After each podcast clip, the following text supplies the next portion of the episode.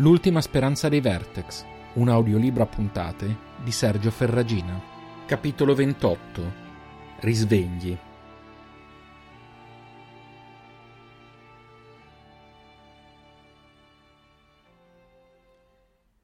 Selin schiuse gli occhi poco prima che la porta della sua stanza si aprisse.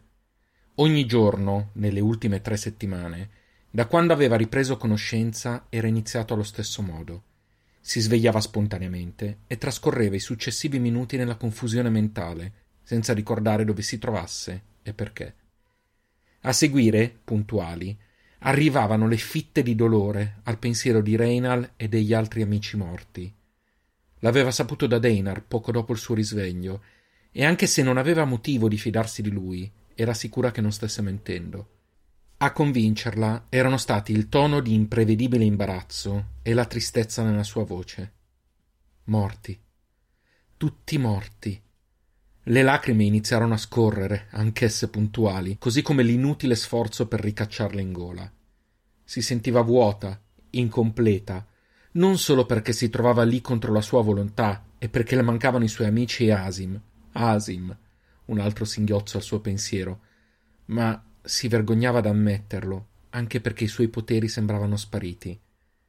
I Vertex che l'avevano visitata e la guida stessa le avevano detto che i danni causati dallo scontro con l'onirico le avevano inibito la capacità di usarli, imprigionandoli dentro di lei come lo era lei in quel luogo.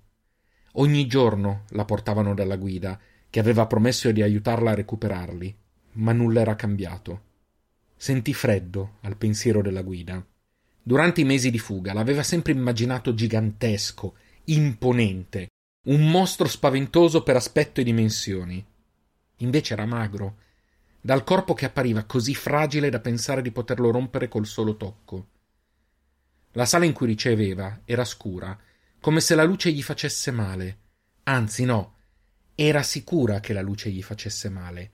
Anche i suoi seguaci si approcciavano a lui come temessero di romperlo eppure, allo stesso tempo, lo temevano come si fa con qualcuno in grado di uccidere con uno sguardo e senza preavviso. In qualcosa le ricordava Agal, ma una sua versione distorta, da incubo. Non era l'aspetto fisico, però, perché i due non si somigliavano da quel punto di vista.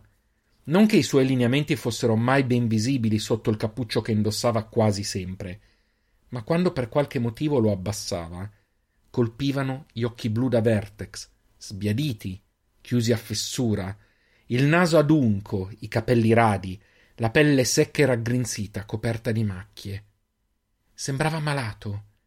Sembrava che solo la rabbia lo tenesse in piedi. Ecco, rabbia. Quella era la parola che più le veniva in mente guardandolo. Rabbia incontenibile. No, la somiglianza con Agal nasceva da qualche sensazione che faceva fatica a definire. Rassegnazione, stanchezza, amarezza. Alcune di queste parole le sembravano assurde accostate a quell'uomo. Eppure era così. A ogni loro incontro le ripeteva che lei ora era al sicuro, che l'avrebbe difesa come tutti i suoi figli, che Gea sarebbe presto stata loro e lei avrebbe avuto la sua parte. Ogni volta Selin era tentata di urlargli che non voleva nulla di ciò che lui aveva da offrire, che i suoi genitori, suo fratello, i suoi amici erano morti per colpa sua, ma sapeva che non sarebbe servito a nulla. E poi, da qui la sua vergogna, rivoleva indietro i suoi poteri, e solo lui sembrava poterla aiutare, o almeno diceva di poterlo fare. Così ingoiava le sue parole, sentendosi ogni volta in colpa con chi non c'era più. Fino a quel momento, però, neanche la guida le era stata utile. I suoi poteri non c'erano e lei non riusciva più a sentire. Era una vertex senza averne le caratteristiche, diversa tra i diversi. Un lieve bussare alla porta la riscosse dai suoi pensieri. Non rispose. Non ce n'era bisogno. Quel bussare non era un posso entrare, ma un ora apro, che tu lo voglia o meno. Buongiorno, Sel. La guida ti aspetta.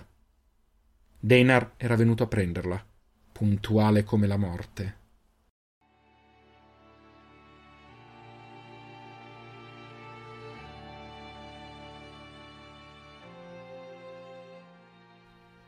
Un attimo prima di bussare a quella porta, Deinar esitò. Erano trascorse tre settimane e affrontare Selin non accennava a diventare più facile. Aveva stupidamente provato a fare finta di nulla, a spiegarle, ad affrontarla a muso duro. Nulla era servito. Sua sorella lo odiava e lui non riusciva ad accettarlo, né a trovare un modo per cambiare le cose. E in cuor suo non era certo di meritare che le cose cambiassero. Nel momento stesso in cui Reynal era morto, in cui si era trafitto davanti ai suoi occhi pur di non seguirlo, qualcosa in lui si era spezzato, un qualcosa che neanche sapeva esistere. Aveva trascorso tanto di quel tempo a odiarlo, a incolparlo di ciò che era successo ai loro, no, ai suoi genitori, che non si era reso conto di quanto quell'odio l'avesse divorato, distruggendo tutto ciò che di buono c'era nella sua esistenza. L'odio presente aveva cancellato i bei ricordi dell'infanzia, quando era stato felice di avere un fratello minore da curare e che lo guardava con ammirazione. Prima dei trasferimenti, prima della verità, prima della morte. E ora che Reynal non c'era più, che Selin era con lui, ciò che aveva con sé erano solo il vuoto lasciato dall'odio sparito e l'astio di una sorella per cui sarebbe morto volentieri, fosse stato necessario. Questa amarezza aveva portato con sé anche una forma di freddezza, di capacità di guardare indietro, agli ultimi mesi, all'efferatezza delle sue azioni, alla mancanza di onore delle sue scelte. Non aveva nessuno da incolpare per quello.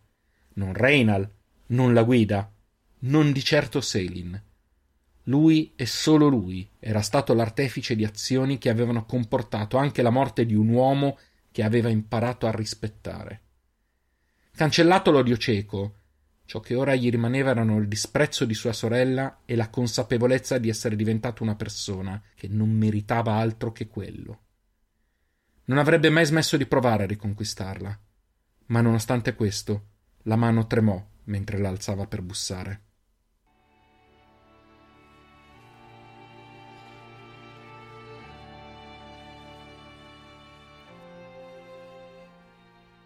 Vedrai, la guida riuscirà a guarirti, ne sono sicuro. Stavano camminando nei corridoi in penombra del monte rifugio.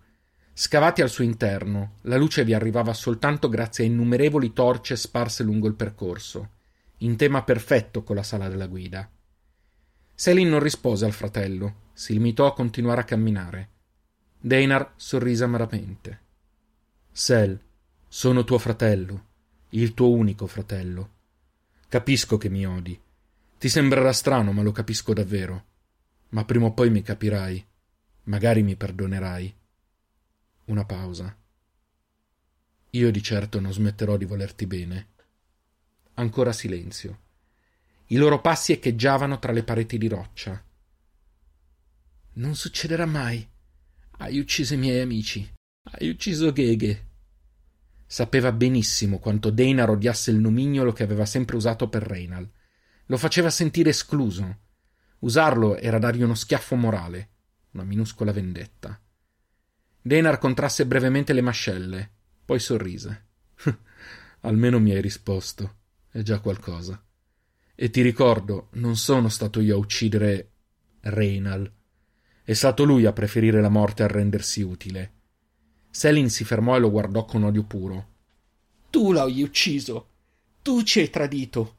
Tu hai preferito la tua guida ai tuoi fratelli. Mamma e papà non ti riconoscerebbero. Mamma e papà sono morti per colpa del tuo Reynal. urlò in risposta ad Einar, cercando di trattenere senza successo la frustrazione. Non voleva dire quelle parole. Erano figlie di quell'odio morto con Reynal, ma non riuscì a trattenerle. Avrebbe voluto che Selin capisse Mamma e papà sono morti per colpa della tua guida, rispose lei, la rabbia che le faceva tremare le spalle. È stato il culto a ucciderli, non Reynal. Sei lo schiavo di chi ha ucciso i nostri genitori. Come posso perdonarti? Di nuovo quel vuoto, di nuovo quel senso di inadeguatezza, di nuovo l'abisso lasciato dall'odio. Non poteva essere tutto lì. Tu non capisci. No, Selin scosse la testa. Non capisco. Non voglio capire. Rivoglio solo i miei fratelli. Tu somigli a mio fratello, ma non ti conosco. Non ti voglio conoscere. Portami dalla tua guida. Non vorrai farlo arrabbiare. Si voltò e si incamminò accelerando il passo. Dana rimase brevemente a guardarla, poi sospirò con amarezza e le andò dietro, i pugni stretti al punto da far diventare bianche le nocche.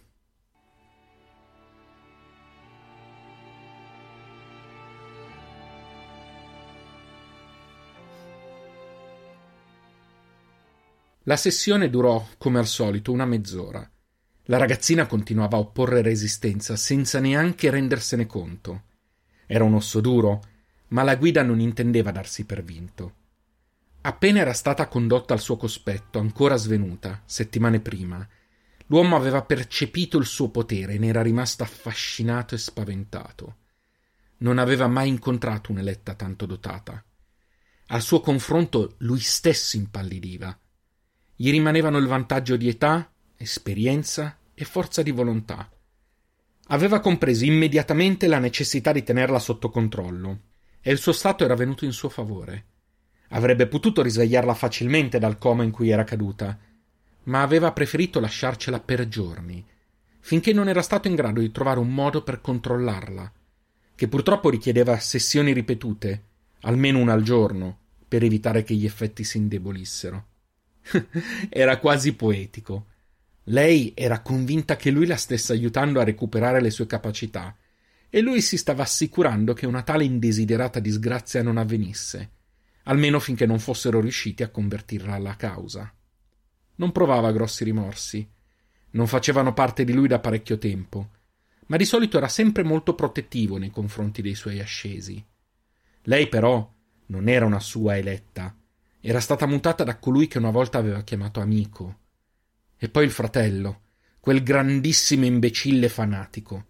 Aveva distrutto l'ultima possibilità rimasta per perfezionare il morbo. Lui sapeva di poterlo fare, ma aveva bisogno di un asin, e ora di asin conosciuti non ce n'erano più. Ecco perché aveva deciso l'attacco. Per rabbia, certo, ma anche perché segretamente sperava che in qualche sperduta unità ne saltasse fuori un altro da cui ripartire. Non poteva arrendersi. Nonostante il suo potere, non sarebbe vissuto in eterno, e se lui fosse morto, gli eletti erano condannati. Tutto sarebbe stato inutile. E a tal riguardo fece un gesto verso Karing, che era rimasto accanto a lui, in silenzio, in attesa di un suo comando. Sì, mia guida. Devo nutrirmi, gli disse con voce debole. I trattamenti della ragazza erano fondamentali, ma lo consumavano più velocemente di qualunque altro uso dei suoi poteri. Che sia giovane, Karing. Ho bisogno che sia giovane. Il Vertex deglutì tentennando. C'è qualche problema? domandò incalzante la guida, capace di incutere timore anche con la voce ridotta a un sussurro flebile. Karing scosse la testa. No, mia guida. Provvedo immediatamente, mia guida.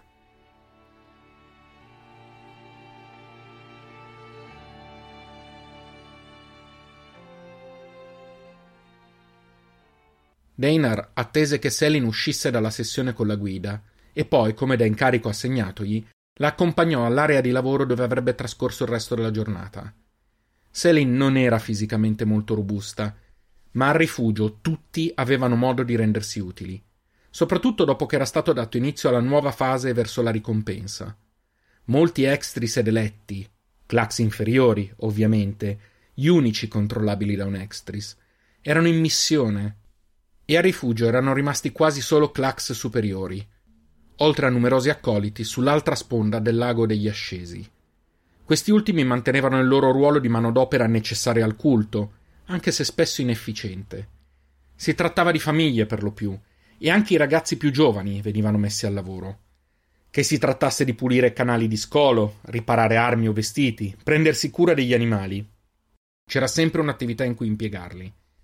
Ciò che si perdeva in specializzazione ed esperienza la si guadagnava nel loro numero e nella facilità di riciclo. Denar si domandava spesso se si rendessero conto dell'onore che era stato concesso loro, ma erano fedeli, per cui era convinto di sì. Selin potenzialmente sarebbe stata una Biclax, secondo la guida, ma finché non avesse recuperato i propri poteri doveva lavorare assieme ai fedeli comuni. Dana ribolliva al pensiero, convinto com'era che sua sorella meritasse un ruolo di spicco al rifugio. Ma il volere della guida era incontestabile e non era suo compito metterlo in dubbio. Il fatto stesso che fosse stato loro assegnato un alloggio sulla sponda degli ascesi era un privilegio senza precedenti. Il giorno della scelta dell'attività aveva proposto a Selin qualche compito semplice, magari in una tenda, riparazione di abiti, cucina, cose del genere. Lei si era rifiutata e aveva chiesto la possibilità di lavorare con gli animali, che le era stata concessa nonostante le proteste del fratello, preoccupato che potesse ferirsi o stancarsi troppo. La ragazza aveva ottenuto ciò che desiderava e lui aveva potuto soltanto incassare l'ennesima sconfitta. Denar si risvegliò dai propri pensieri quando arrivarono ai recinti degli animali. Avevano percorso il tragitto in silenzio, lui immerso nei ricordi, lei nel frastornamento successivo alle sedute. Avrebbe voluto abbracciarla, come quando l'accompagnava alle sue prime lezioni a Drake, ma aveva subito un numero sufficiente di rifiuti per quel giorno. Torno a prenderti stasera. Buon lavoro, Sel. Lei non gli rispose, annui lievemente e si allontanò di corsa.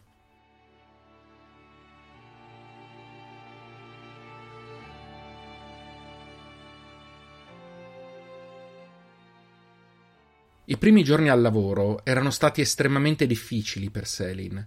Se gli adulti la vedevano come un'eletta e quindi come superiore da rispettare, per i suoi compagni di lavoro la questione era molto diversa. Per i più piccoli era soltanto una ragazza con gli occhi strani. Per i suoi coetanei o quelli lievemente più grandi era un'intrusa, un'eletta in un luogo di fedeli. Alcuni la temevano, altri avevano un timore inculcato dai genitori, Altri ancora semplicemente non si fidavano di quella ragazza che sembrava così simile, ma che gli occhi denunciavano come diversa. Selin si era sentita sola, molto sola, in quei giorni. Poi qualcosa era cambiato. Un giorno una bambina che non doveva avere più di sette otto anni era inciampata mentre portava un secchio di letame quasi più grande di lei. Nel cadere si era fatta male alle ginocchia e contemporaneamente si era trovata coperta di escrementi e liquami. Era scoppiata in lacrime, disperata. L'extris al comando quel giorno si era avvicinato e con insofferenza si era messo a urlarle di alzarsi e a ordinarle di raccogliere quanto era caduto. La bambina, che in seguito aveva scoperto chiamarsi Lena, si era sforzata di ascoltarlo e fermare le lacrime, di vincere il disgusto e raccogliere letame rovesciatosi. Ma le ginocchia le facevano male, la puzza era insopportabile e la ricopriva. Così aveva finito per cedere a una crisi isterica. L'extris aveva reagito con rabbia, urlando e alzando il bastone per colpirla, quando uno dei ragazzi più grandi era corso e si era messo in mezzo, prendendo la bastonata al posto di Lena. Il guardiano a quel punto aveva perso il controllo e stava preparandosi a colpire entrambi, se Selin non fosse corsa e gli avesse urlato di fermarsi immediatamente. L'extris era nuova a quell'assegnamento e non l'aveva mai vista prima, quando ne aveva notato gli occhi era rimasto momentaneamente stupito, salvo poi minacciarla.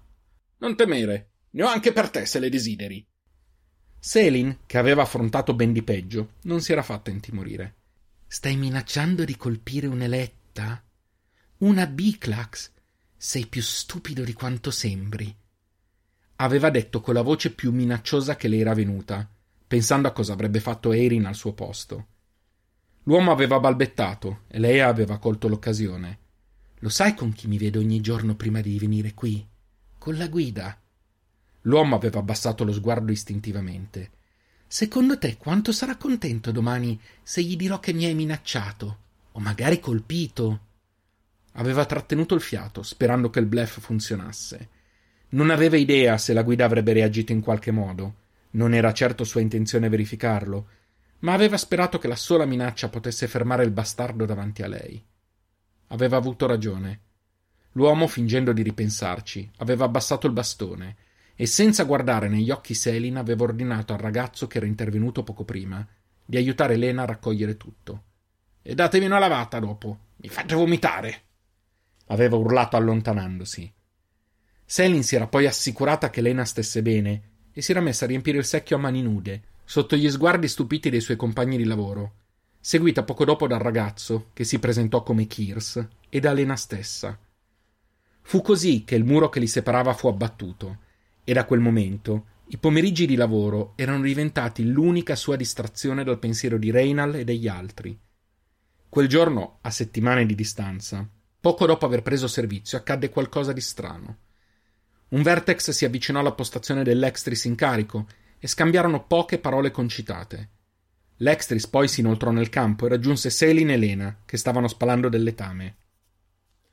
Tu, disse l'uomo a Lena, sei stata riassegnata. Seguimi. Lena si strinse a Selin spaventata, ma la ragazza si accucciò ad abbracciarla. Dove volete portarla? chiese Selin, cercando di far valere di nuovo il suo essere una Vertex. Ma stavolta l'Extris, che era ben più anziano del precedente, non si fece ingannare. Non ti riguarda. È stata riassegnata su volere del monte. Il monte. Significava la guida, o qualcuno a lui vicino. Sentì una morsa fredda afferrarle lo stomaco, ma cercò di non darlo a vedere. Avrebbe voluto proteggere Lena, farla fuggire. Se avesse avuto ancora i suoi poteri sarebbe stato uno scherzo.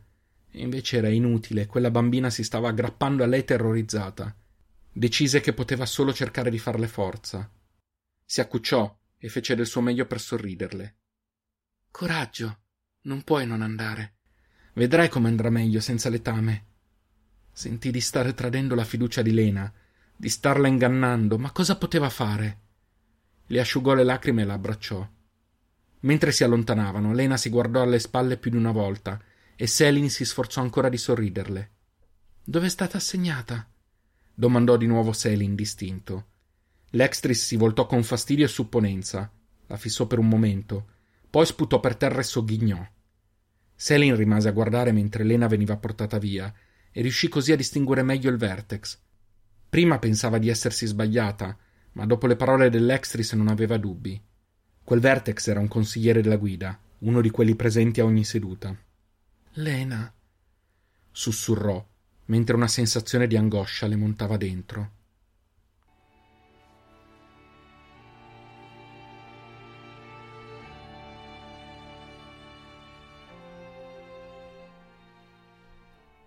Trascorsero diversi giorni, tutti uguali tra loro, senza che Selin avesse più notizie di Lena.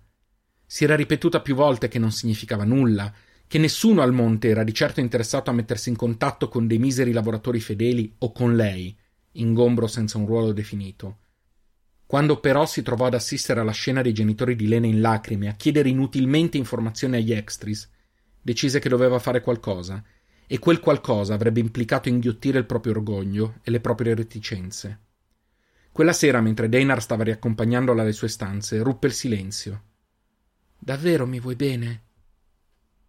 L'uomo rispose senza aver bisogno di pensare, senza mostrare lo stupore nel sentirla parlare per prima. Sei la cosa più importante per me. Lei non sembrò aver sentito. Stringeva le mascelle, appariva indecisa come se davanti a lei ci fosse un dirupo, dietro dei fox affamati, e dovesse valutare quale fosse la morte migliore. Alla fine si decise. Ho bisogno di un favore e solo tu puoi aiutarmi. Deinar sospirò, sconsolato. Ovviamente. Gli aveva rivolto la parola solo per necessità, ma poteva veramente aspettarsi qualcosa di meglio. Era un passo, un piccolo passo. Avrebbe dovuto farselo andar bene. Annuì, e in quel gesto c'era tutta la rassegnazione che provava. Di cosa si tratta? Devi trovare una mia amica. All'espressione perplessa di Deinar, Selin rispose raccontando tutto: del trasferimento di Lena, dell'assenza di informazioni anche per i genitori e il fratello maggiore, del suo sembrare letteralmente svanita. Nessuno rispondeva dei fedeli preoccupati e lei non sapeva cosa fare. Deinar ascoltò con attenzione, non dando segno di sottovalutare neanche una sillaba. Selin aveva aperto uno spiraglio e lui non voleva correre il rischio di sigillarlo con una parola o un atteggiamento sbagliati. Annui di nuovo. Mi informerò, ma sono certo che ci sia una spiegazione semplice. Molti lavoratori vengono assegnati a tempo pieno, alloggio incluso. Vedrai che sarà così. Selin rimase seria, continuando a guardare il fratello negli occhi. Mi basta sapere che sta bene, disse semplicemente. Lo farò, ma a un patto, aggiunse Deinar. Il viso della ragazza mostrò un'immediata delusione che lui si affrettò a stemperare. Non è nulla di che. Vorrei solo che quando troverò la tua amica tu consumassi un pasto serale con me. Uno solo. Lei non mascherò lo stupore di questa richiesta. Ci rifletté. Odiava ancora Deinar per tutto ciò che aveva fatto, ma era il suo unico alleato e aveva un'orribile sensazione riguardo Lena. Un pasto era un piccolo prezzo, si disse. Annui. Va bene. Promesso. Deinar sorrise, cercò di abbracciarla, ma lei rimase rigida, non ricambiando il gesto. Lui si staccò con imbarazzo e sospirò. Inizierò stasera stessa. Andiamo, è tardi. Dopo aver lasciato Selin, Deinar si incamminò a passo svelto, con un sorriso crescente sulle labbra. Non era la prima volta che sentiva di fedeli che si lamentavano di qualche sparizione, ma non aveva mai dato troppo peso alla cosa. Il rifugio era enorme e la quantità di persone rendeva facile che qualcuno si allontanasse senza dire nulla ai parenti. Così come era frequente che ci fosse qualche zuffa e qualcuno finisse in un canale di scolo. Spiacevole, ma inevitabile. Non si era mai posto il problema, non aveva mai neanche messo in dubbio il meccanismo perfettamente oliato del culto. Selin non lo sapeva, ma gli aveva affidato un compito molto semplice, e lui avrebbe avuto l'occasione di un pasto con sua sorella. Il sorriso si allargò. Finalmente una buona notizia.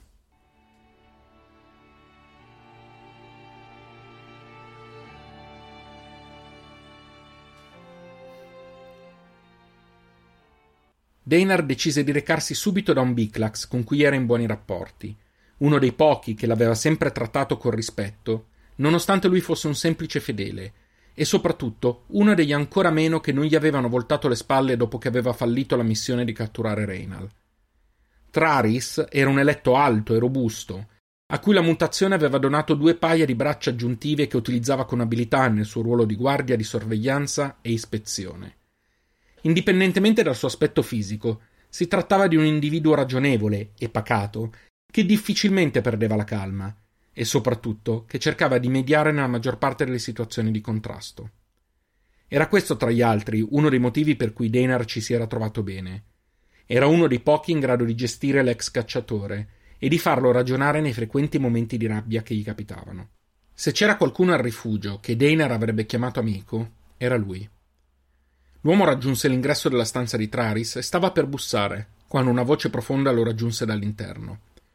Riconoscerei i tuoi passi ovunque. Entra pure, testa calda. Deinar sorrise a quel nome, che permetteva solo a Traris di usare, ed entrò. L'eletto, che lo sovrastava di quasi due teste, stava armeggiando vicino a un tavolo da lavoro. Quando sentì i suoi passi si fermò, sollevò la testa e lo guardò fischiando. Guarda, guarda, se non è il peggior cacciatore di tutto il rifugio. Vieni qua, fatti abbracciare, testa calda.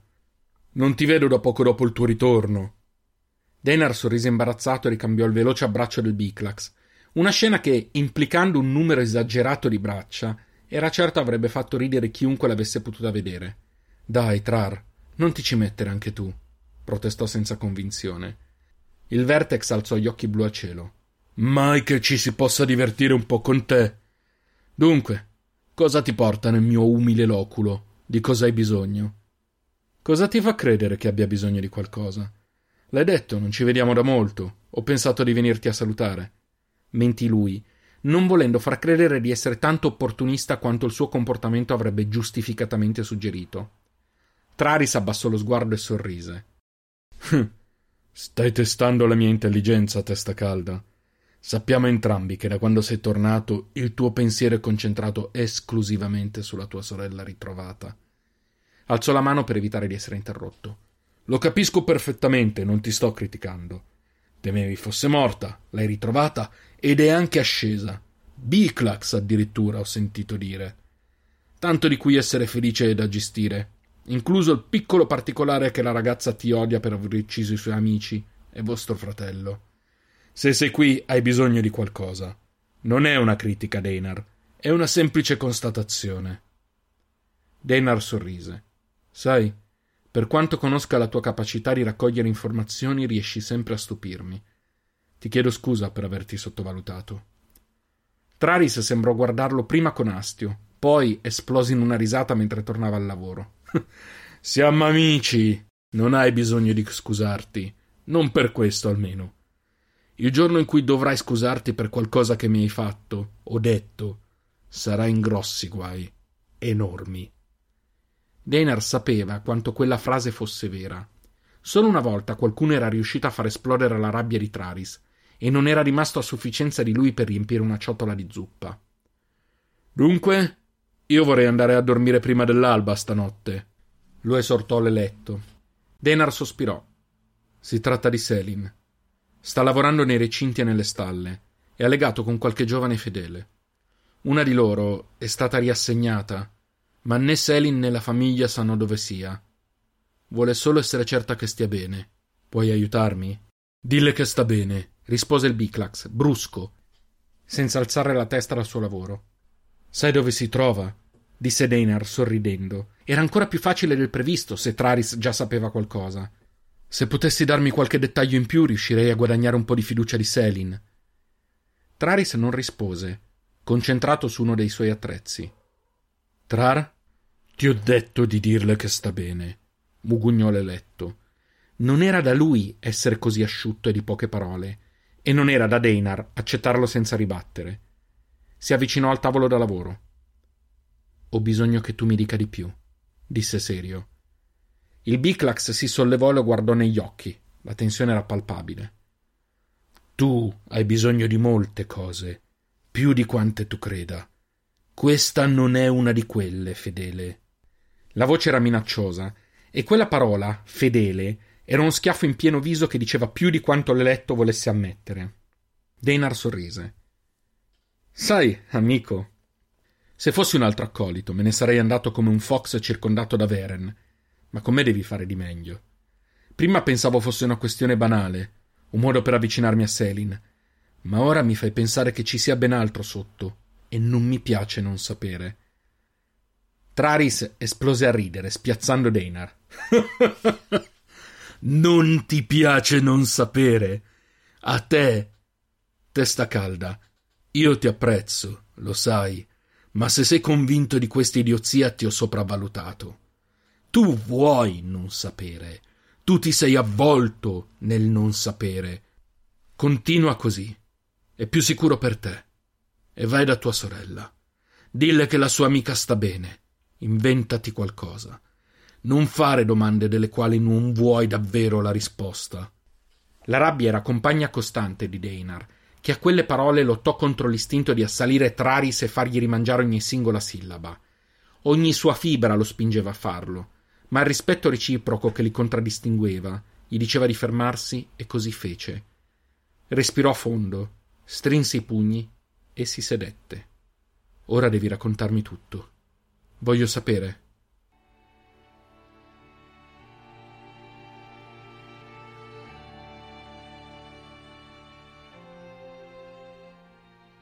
Traries accese un fuoco per preparare un decotto di foglie che entrambi apprezzavano molto. Parlarti vuol dire darti fiducia, una fiducia enorme, ma vuol dire anche mettere in discussione molte delle cose in cui credi. Sei ancora in tempo, ti basta uscire e non ne parleremo più. Non penserò meno di te per questo, te l'assicuro. Ma se rimarrai lo farei a rischio della tua vita. Tradisci la mia fiducia e quello sarà il prezzo. Deinar era tentato di dargli ascolto e andarsene, quelle parole stavano alimentando ogni suo istinto di uscire, scordarsene, rimanere radicato in ciò che sapeva. Ma c'erano altre spinte. C'era la volontà di non mentire a Selin, c'era un non nascosto desiderio di sentirsi approvato dall'eletto davanti a lui. C'era soprattutto la sensazione che fosse giusto così. Una sensazione che, inutile mentirsi, non sentiva da troppo tempo. Non si mosse, se non per un lieve cenno affermativo. Continua. Traris sospirò. Come vuoi. La bambina di cui parli non è la prima sparizione tra i fedeli, neanche lontanamente. Si tratta di un qualcosa che accade da sempre, o almeno da quando io possa ricordare. Inizialmente anch'io non ci avevo fatto caso. Ogni tanto girava voce che fosse sparito uno di loro, e io, ingenuo ed egoista, pensavo che fosse poco importante o falso. È facile tra i letti convincersi che i fedeli siano inferiori e di scarso interesse. Così non fossero, la guida li avrebbe già fatti ascendere, giusto? Deinar non rispose. Quelle frasi, sebbene lui stesso fosse un fedele, gli erano fin troppo familiari. Erano il suo pensiero, più o meno razionale, ma presente. Traris annui. Poi, come sorvegliante, ho iniziato ad avere più contatti coi tanti accoliti sulla sponda dei non ascesi. Famiglie convinte che la ricompensa sarebbe arrivata presto, disposte a elemosinare attenzione da chiunque fosse un eletto, anche un Diclax se necessario. E periodicamente capitavano quelli che venivano da me o da altri sorveglianti a denunciare una scomparsa. Non davamo peso, ridevamo di queste denunce tra di noi. Fece una risata amara. Ridevamo.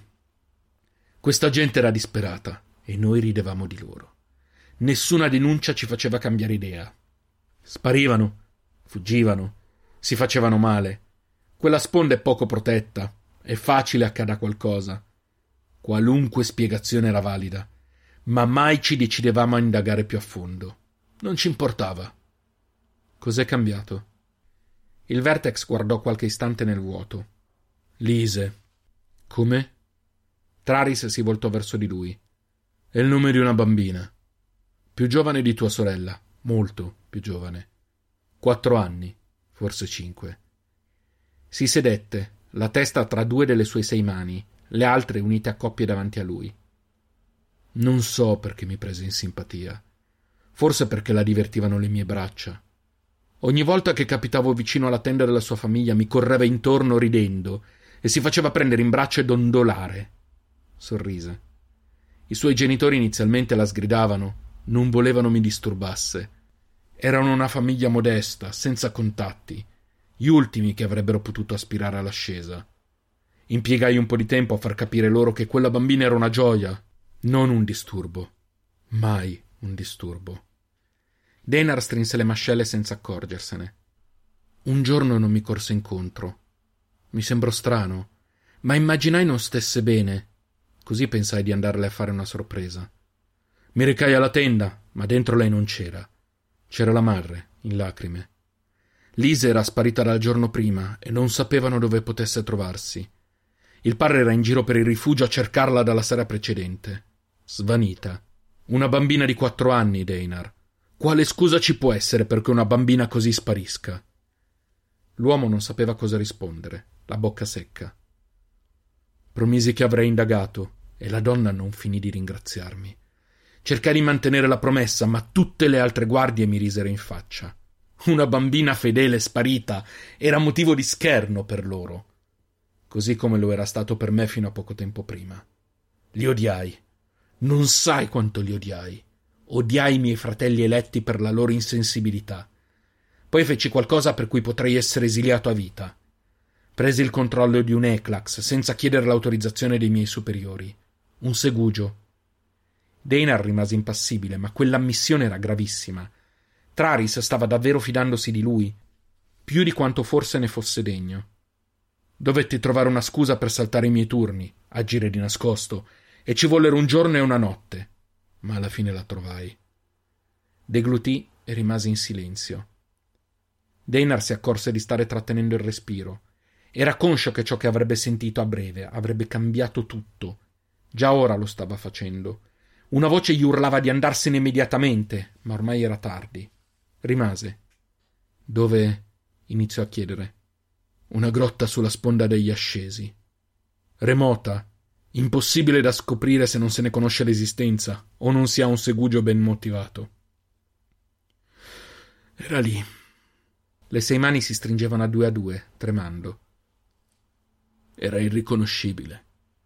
Solo la certezza del segugio mi fece accettare che era lei. Gli occhi blu erano bagnati, la voce tremava, le sei paia di mani si martoriavano. Il corpo era prosciugato.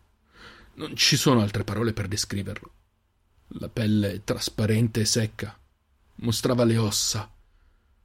Non c'erano muscoli visibili. Sembrava che qualcuno ne avesse preso la pelle e ne avesse svuotato il corpo lasciando solo le ossa. Per poi lasciarla invecchiare cento anni. Non avevo mai visto nulla del genere. E non era sola.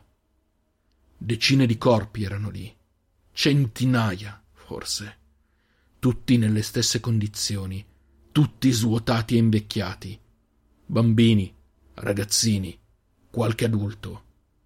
Ho trascorso il giorno successivo in mezzo a loro, cercando di capire cosa potesse aver fatto loro questo. Se si fosse trattato di un fratello avrei dovuto scoprirlo, fermarlo, curarlo se possibile. Poi, mentre ero lì, sentii un rumore e mi nascosi, cercando di tenere buono il segugio. Ero fuori postazione, vicino al monte, con un Eclax. Non potevo rischiare di essere scoperto. Arrivò qualcuno a depositarne un altro. Un altro bambino, a giudicare dalle dimensioni. Chi lo portava si muoveva sicuro, come qualcuno abituato ad assolvere quel compito. E quando si voltò per allontanarsi lo riconobbi. Era uno dei luogotenenti della guida. Il peso di Gea crollò sulle spalle di Deinar. Non voleva crederci. Doveva essere un inganno, una prova a cui lo stava sottoponendo Traris. Non poteva essere. Oppure. Oppure la guida non sapeva nulla. Era plausibile che il luogotenente agisse da solo, di nascosto. Questi erano fedeli, bambini fedeli. Erano lì solo per venerare la guida e ascendere, perché credevano in lui. Doveva essere così. Non è detto che la guida lo sapesse.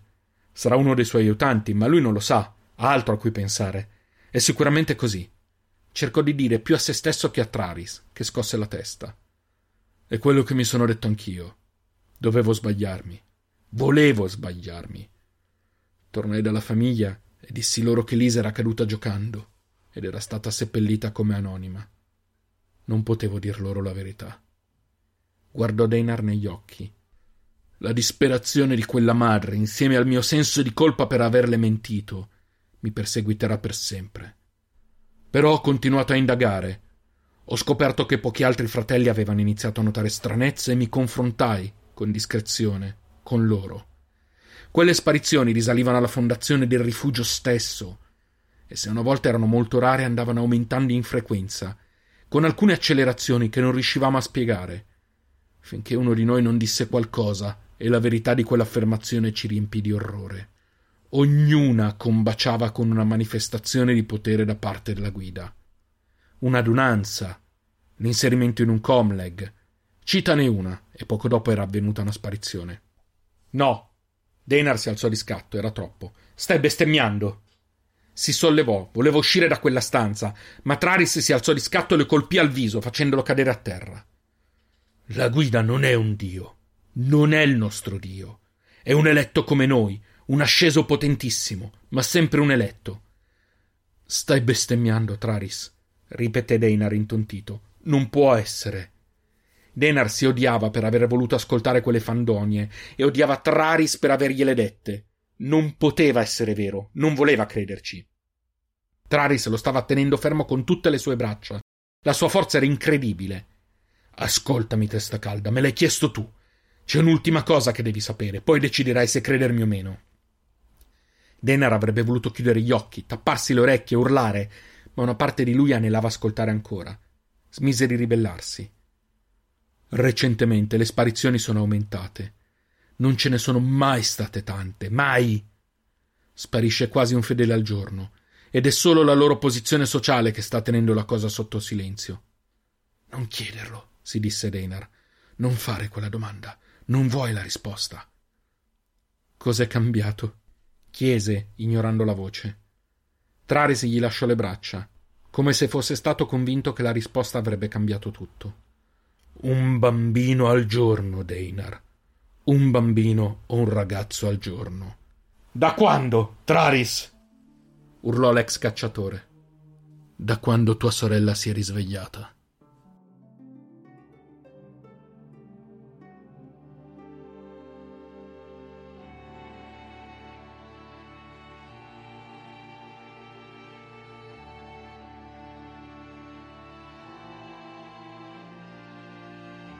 L'ultima speranza di Vertex è un podcast di Sergio Ferragina adattato dall'omonimo romanzo. Potete ascoltarlo su tutte le piattaforme podcast. Se vi è piaciuto questo episodio, considerate di lasciare una valutazione e mettere like alla pagina Facebook dallo stesso titolo. Per contatti, proposte o per sostenere il progetto offrendomi un caffè, trovate i link nei dettagli dell'episodio. Vi aspetto la prossima settimana con il ventinovesimo capitolo dal titolo Mostri come noi